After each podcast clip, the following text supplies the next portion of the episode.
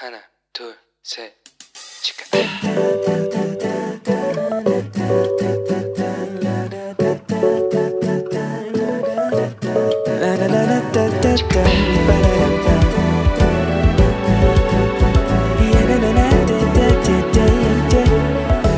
Here we go.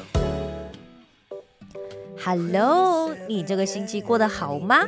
我是你人生梦想应援团的头号粉丝 Annie。 上个礼拜啊，我跟大家分享我读圣经好好吃第一章的心得，对吗？今今天呢，我要分享一下第二章哦。我之前呢读一本书是归纳法圣经的时候，我了解到一件事情，那就是圣经里面如果有一个重复出现的字句或者是名词的话，那就代表它肯定很重要，所以上帝才会一直重复。因此啊，其实我在读我我讲了，我就是其实读这本书读好几次哈，重复的在读完，然后在听这本书的时候，其实很显而易见的，《圣经好好吃》这本书它有一个最重要的主题。那就是吃这卷书，这让我想到，就是不知道大家有看过哆啦 A 梦吗？哎，好老套的那个卡通吼。好，但是这哆啦 A 梦真的很神奇哦，它有一个很棒的东西，是我很想要有的，那就叫做记忆吐司。其实我真的非常羡慕大雄，我就想说，哇，如果我也有记忆吐司的话，你看，如果把圣经这样一页一页跟我盖盖上去，然后吃下去，你就可以背起来了。因为重点不在读而已嘛，还要可以记住，对不对？如果吃了吐司我就可以记住的话，那不是太好了吗？好，在这本书里面呢，第四十七页，他讲到一件事情，他讲书卷哦，就是讲圣经这个字，其实意味着上帝给我们的信息都是有意义、有目的、有情节的。如果啊，圣经真的我们把它想象成食物，那圣经就是一本。就就是一堆对我最有营养的食物。假设我每天要从六大类的食物中吃足三种营养素，我觉得那是一件非常困难的事情呢。因为你看嘛，像我我如果放松的时间，我最喜欢就吃喝可乐啊，吃咸酥鸡啊，对不对？那些食物哦，有营养吗？有啦，但是很少嘛，对不对？它比较多的是没有营养的东西呀。好，这其实就像我如果花时间去读一些无关痛痒的书一样，我可以打发时间，但是我却得不到任何的益处。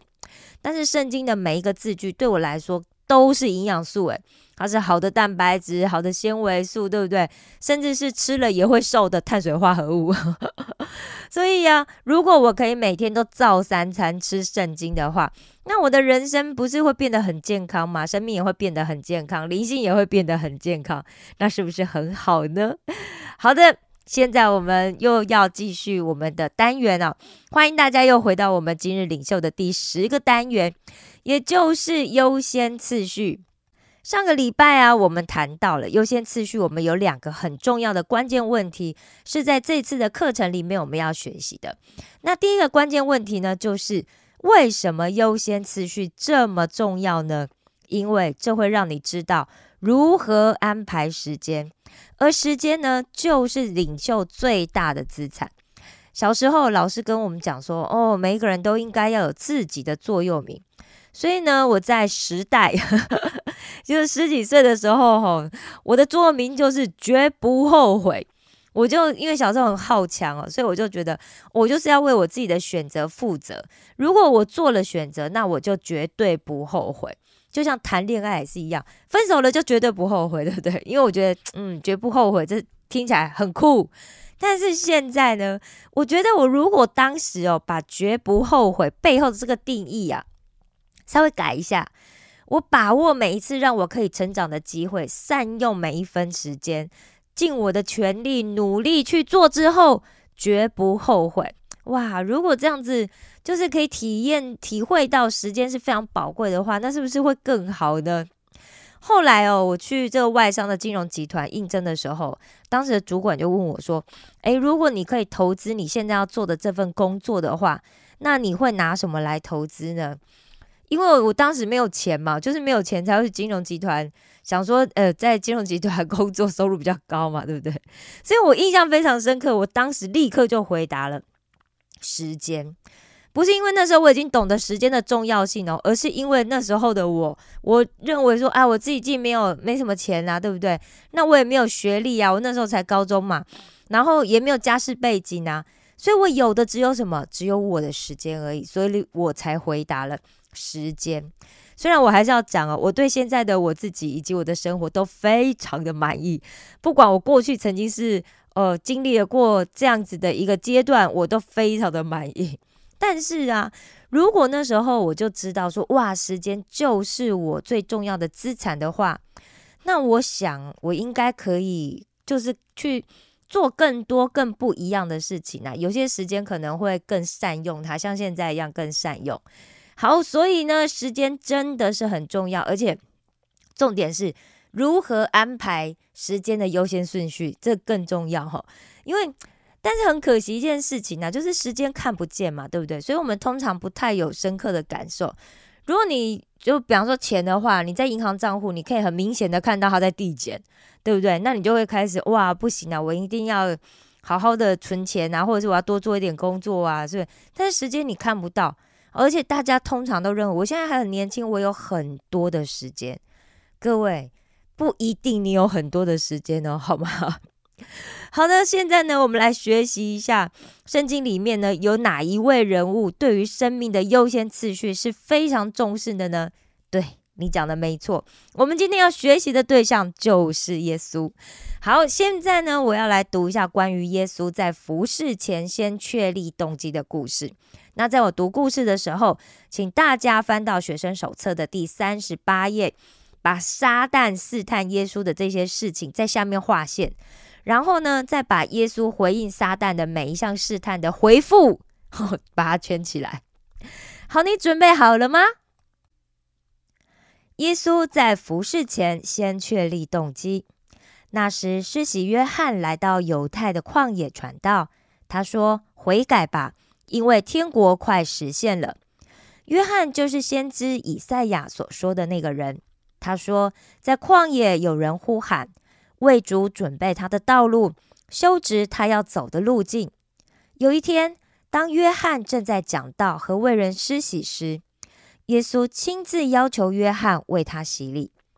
当耶稣受洗后，圣灵有形体的降在他身上，仿佛鸽子。从天上有声音传下来说：“你是我亲爱的儿子，我喜爱你。”上帝宣告耶稣完成了以赛亚的预言。然而，当耶稣要开始公开服侍时，他先面对了优先次序的测试。圣灵领他到旷野，在那里四十天之久受魔鬼试探。那些日子，他什么东西都没有吃。日期一过，他饿了。魔鬼对他说：“既然你是上帝的儿子，命令这块石头变成面包吧。”魔鬼耶稣回答：“圣经说，人的生存不仅是靠食物。”魔鬼又带他到一个很高的地方，转眼之间让他看见了天下万国，对他说：“你若向我下拜，我就把这一切权柄和财富都给你，因为。”这一切都已交给了我，我愿意给谁就给谁。耶稣说：“圣经说要拜主你的上帝，唯独敬奉他。”魔鬼又带耶稣到耶路撒冷，让他站在圣殿上的最高处，对他说：“既然你是上帝的儿子，那就从这里跳下去吧，因为圣经说，上帝要吩咐他的天使保护你，又说他们要用手托住你。”使你的脚不至于在石头上碰伤。耶稣回答：“圣经说，不可试探主你的上帝。”魔鬼用尽各样的试探，就暂时离开耶稣。耶稣回到加利利，圣灵的能力与他同在，他的名声传遍那一带地方。他在各会堂教导人，人人都赞扬他。耶稣来到拿撒勒，他长大的地方。在安息日，他照常到犹太会堂去。他站起来要念圣经，有人把先知以赛亚书给他。他打开书卷，找到一个地方写着：“主的灵临到我，因为他拣选了我，要我向贫穷人传福音。他差遣我宣告：被掳的得释放，失明的得光明，受欺压的得自由，并宣告主拯救他子民的恩年。接下来，让我们再一起用戏剧圣经听一次圣经的原文：马太福音三章一到六节。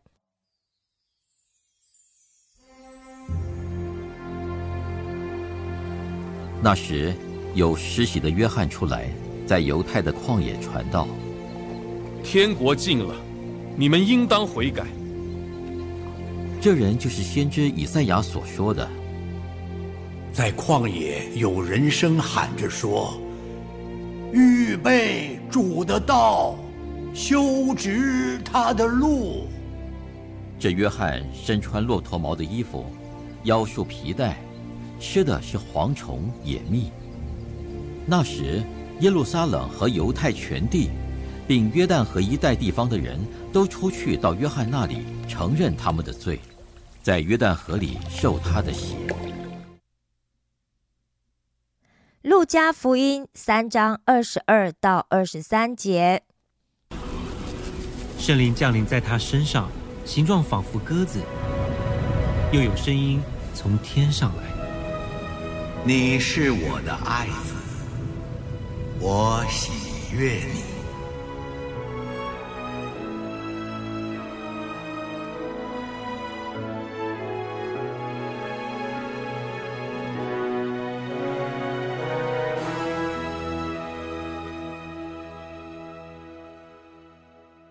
耶稣开头传道，年纪约有三十岁。依人看来，他是约瑟的儿子，约瑟是西里的儿子。路加福音四章一节到二十节，耶稣被圣灵充满，从约旦河回来，圣灵将他引到旷野，四十天受魔鬼的试探。那些日子没有吃什么。日子满了，他就饿了。魔鬼对他说：“你若是神的儿子，可以吩咐这块石头变成食物。”经上记着说：“人活着不是单靠食物，乃是靠神口里所出的一切话。”魔鬼又领他上了高山，霎时间把天下的万国都指给他看。这一切权柄、荣华，我都要给你，因为这原是交付我的，我愿意给谁就给谁。你若在我面前下拜，这都要归你。经上记着说：“当拜主你的神，单要侍奉他。”魔鬼又领他到耶路撒冷去，叫他站在殿顶上，对他说。你若是神的儿子，可以从这里跳下去，因为经上记着说，主要为你吩咐他的使者保护你，他们要用手托着你，免得你的脚碰在石头上。经上说，不可试探主你的神。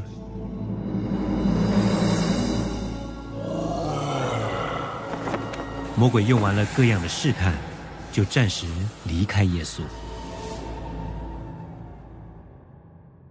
耶稣满有圣灵的能力，回到加利利，他的名声就传遍了四方。他在各会堂里教训人，众人都称赞他。耶稣来到拿撒勒，就是他长大的地方。在安息日，照他平常的规矩，进了会堂，站起来要念圣经。有人把先知以赛亚的书交给他，他就打开，找到一处写着：“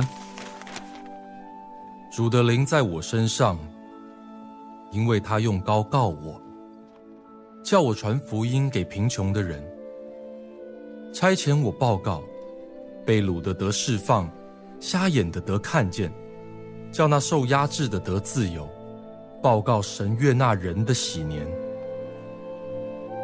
于是把书卷起来，交换执事，就坐下。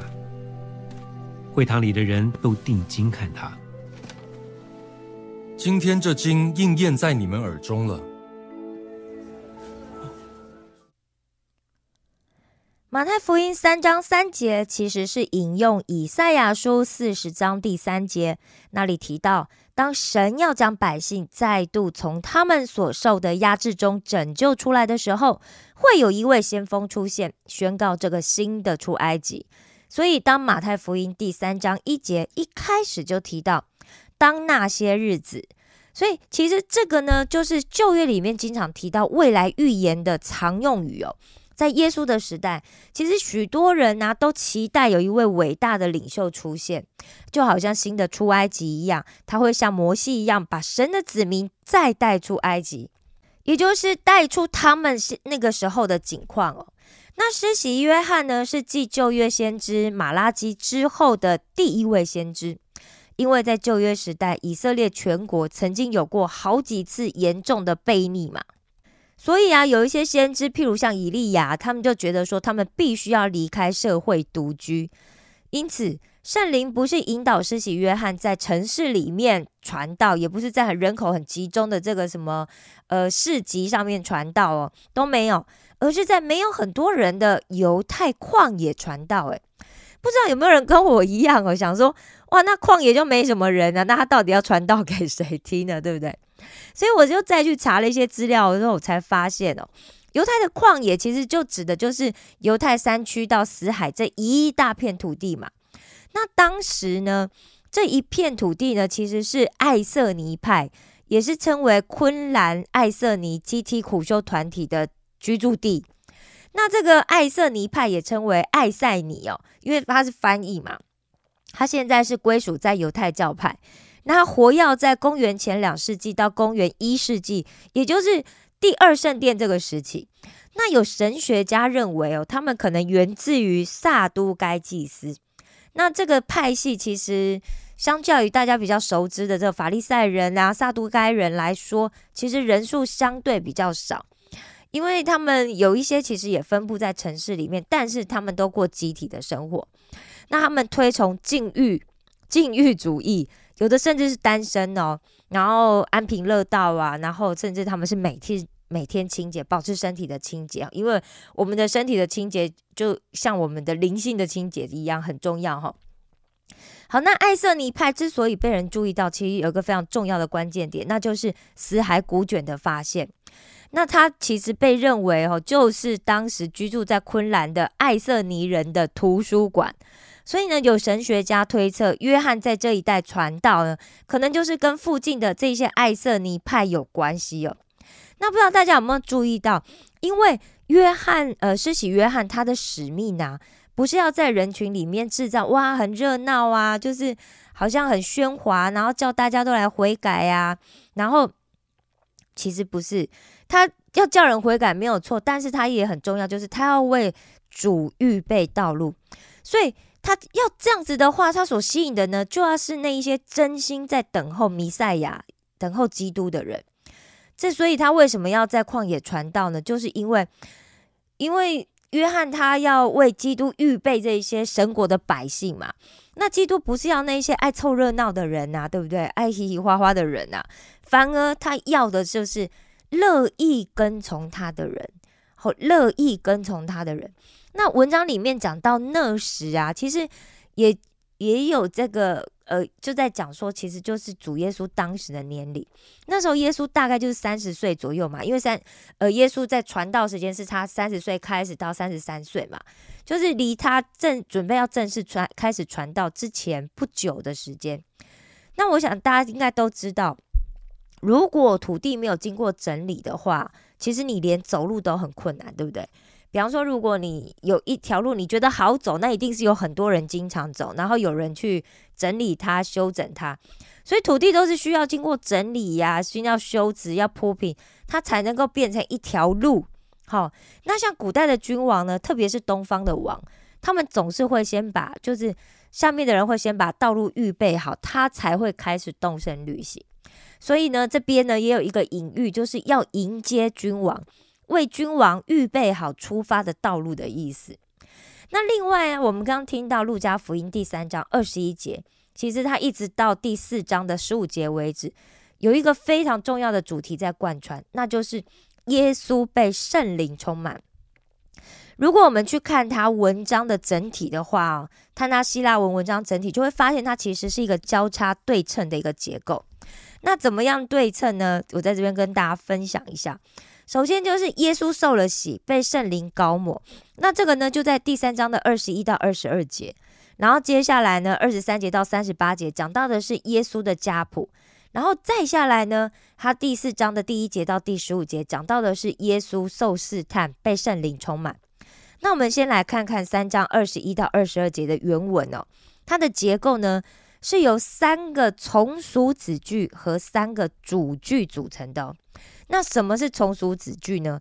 从属子句指的就是从从属连接词或者是关系代名词为起头，它就像一个一般子句，是既有主词又有动词的字群，但是。从属子句没有办法表达完整的想法，也没有办法表达完整的思维，所以呢，它不能单独存在。所以从属子句它又称为是附属子句哦，也就是说，它必须依附在其他独立的句子上面，它才能够表达完整的思维。所以啊，它既然是从从属子句的，所以它一定要主句，对不对？所以我们看一下哦，它的前三句哦，就是。众百姓都受了洗，耶稣也受了洗。正祷告的时候，这三句呢，其实在希腊文里面是从属子句哦。那他们的主句呢，就是接下来的那三句。第一个就是天就开了，第二个是圣灵降临在他身上，形状仿佛鸽子。第三个呢，就是又有声音从天上来说：“你是我的爱子，我喜悦你。”那这个文法结构的重点啊，不是从属，就是不是这个从属子句哦，而是什么主句，对不对？所以前面呢，我前面的资讯在讲说耶稣受洗，对不对？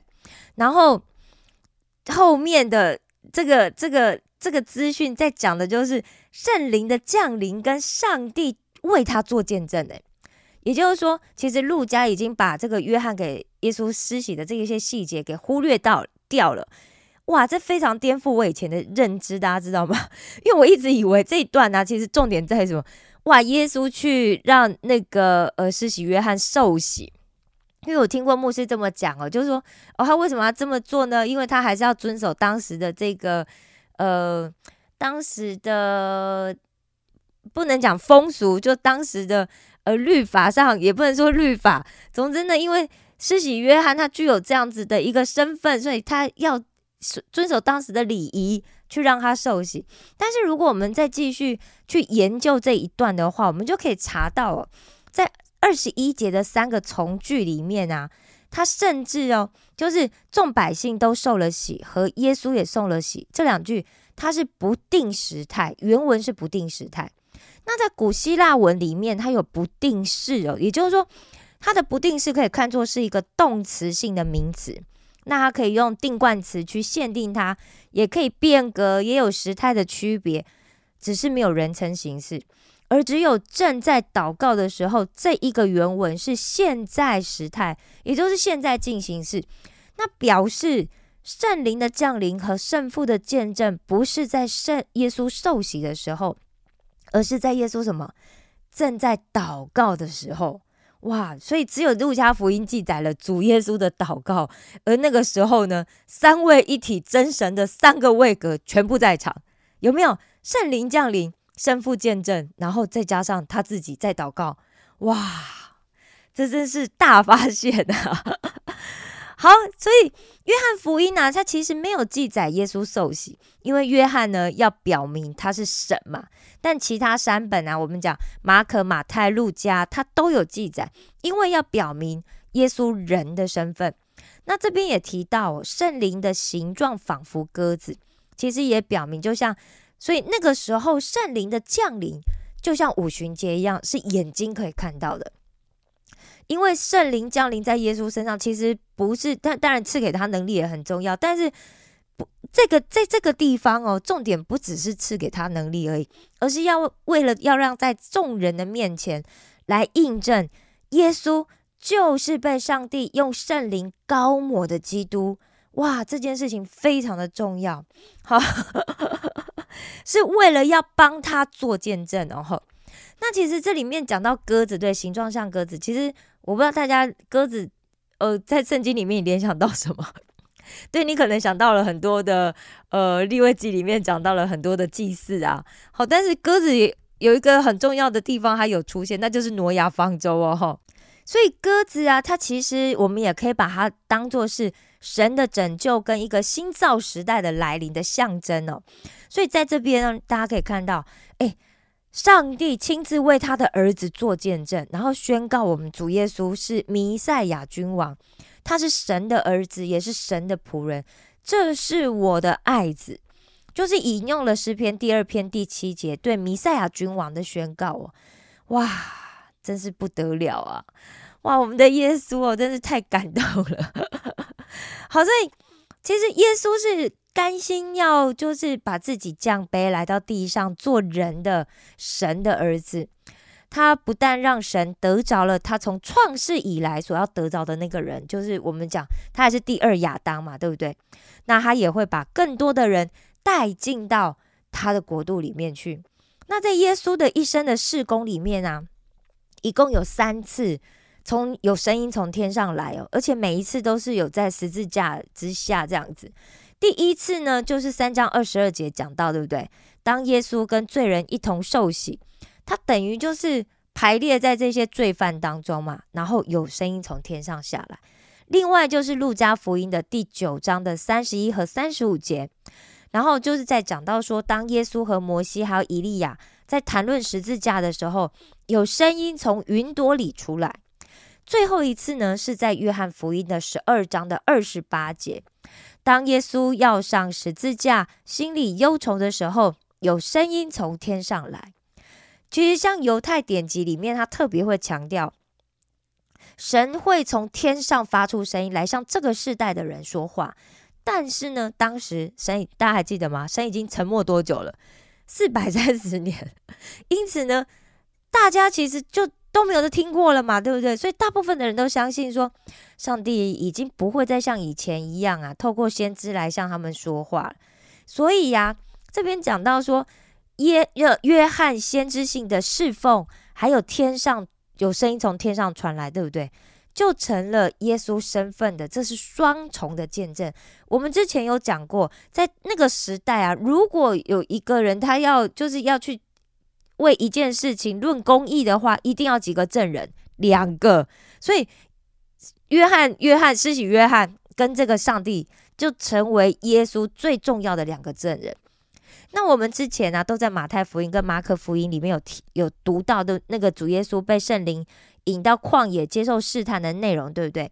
但是呢，只有路加福音他特别强调，这个受试探的这个状况呢，是发生在耶稣被圣灵充满之后。那圣灵充满的目的呢，其实我们刚刚讲了，其实不是要什么要让人家得到特异功能功能啊。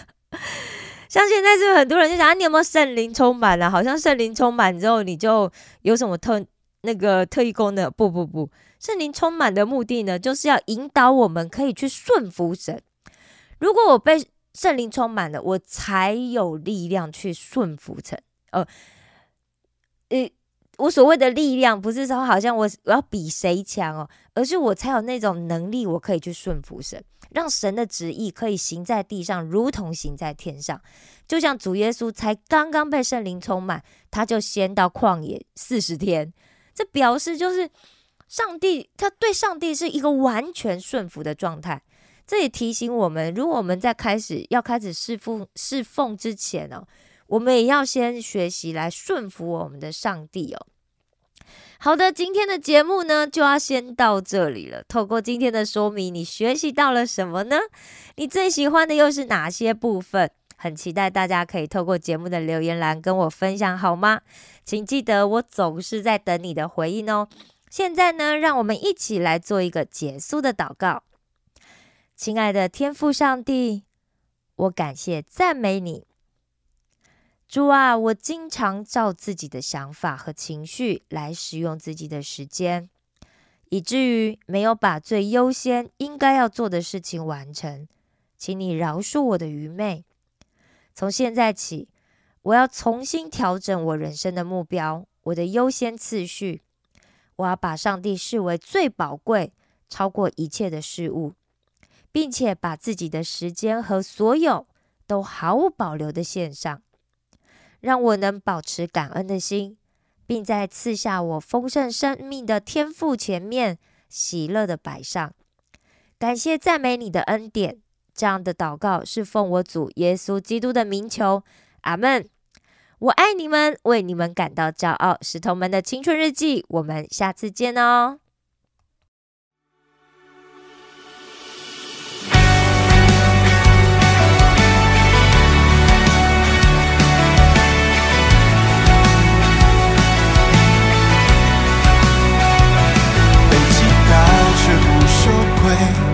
攻击却仍跟随，你有足够恩典，你有足够恩典。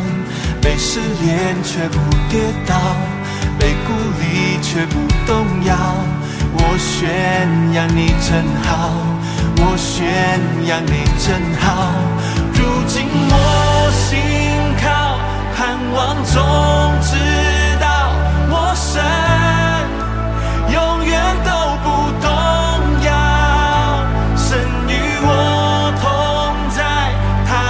道